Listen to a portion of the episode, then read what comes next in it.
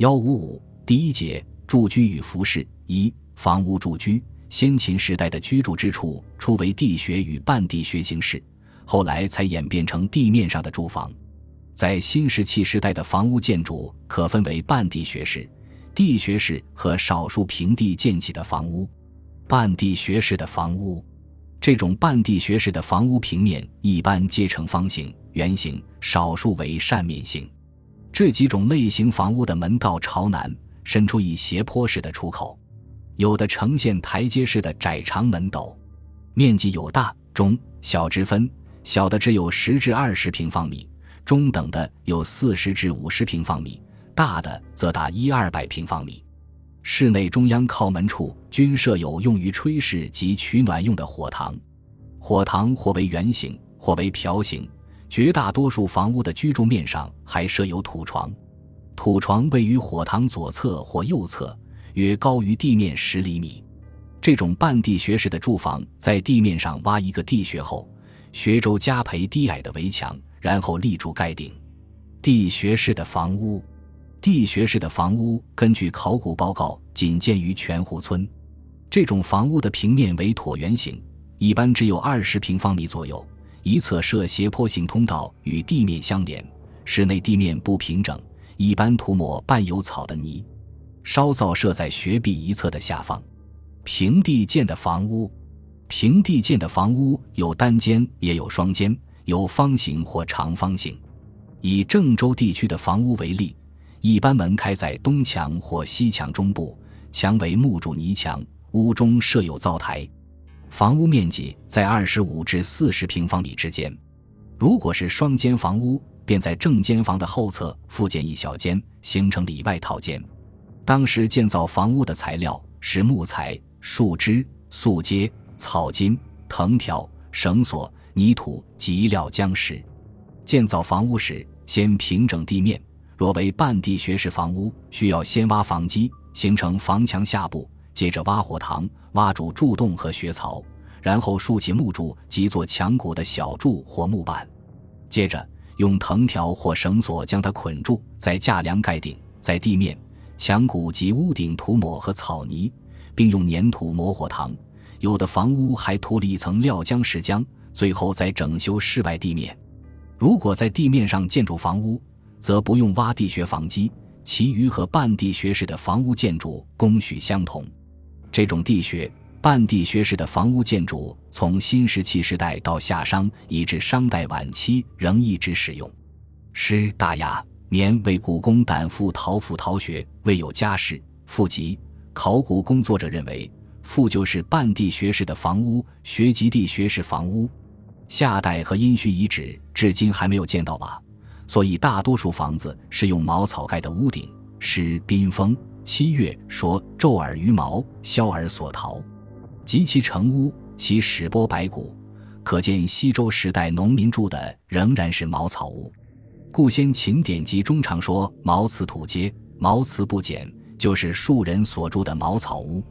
西周时代已用瓦做建筑材料，如照陈村遗址的三座房屋四周均有瓦片堆积，有板瓦、铜瓦等。西安客省庄遗址还出土有屋脊用的人字瓦。西周春秋以后，瓦的使用便越来越普遍了。秦国还用青铜全杠作为梁柱的节点和装饰。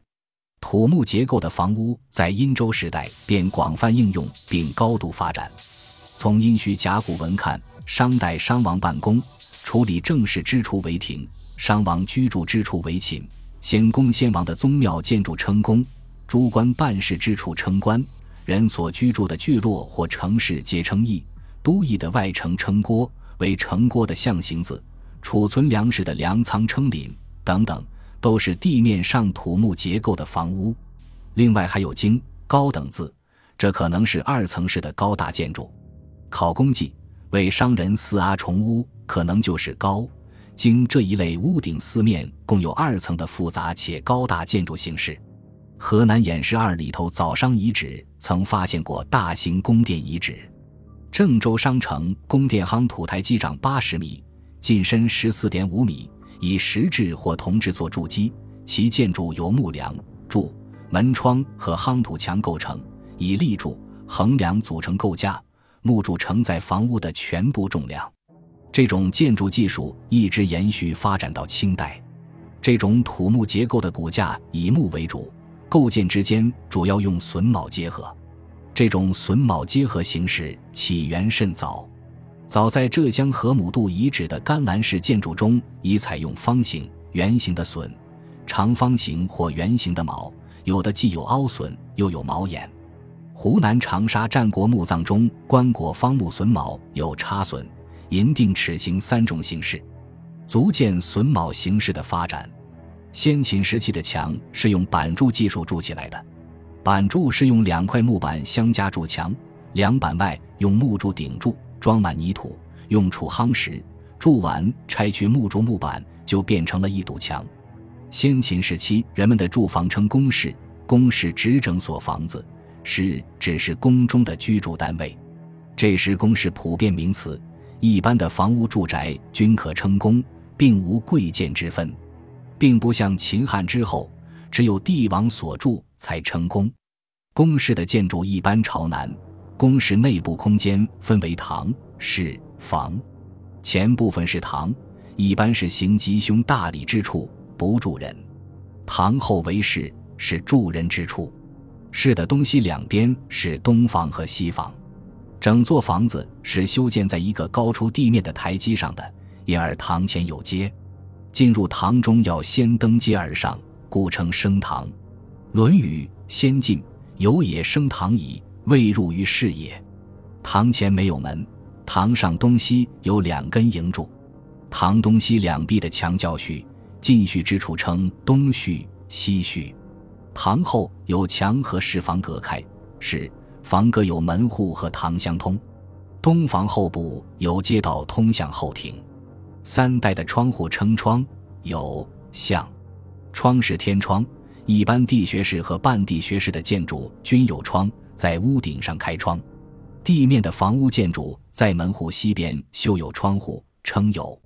坐北朝南的房子在后墙上有一个窗户，叫做向。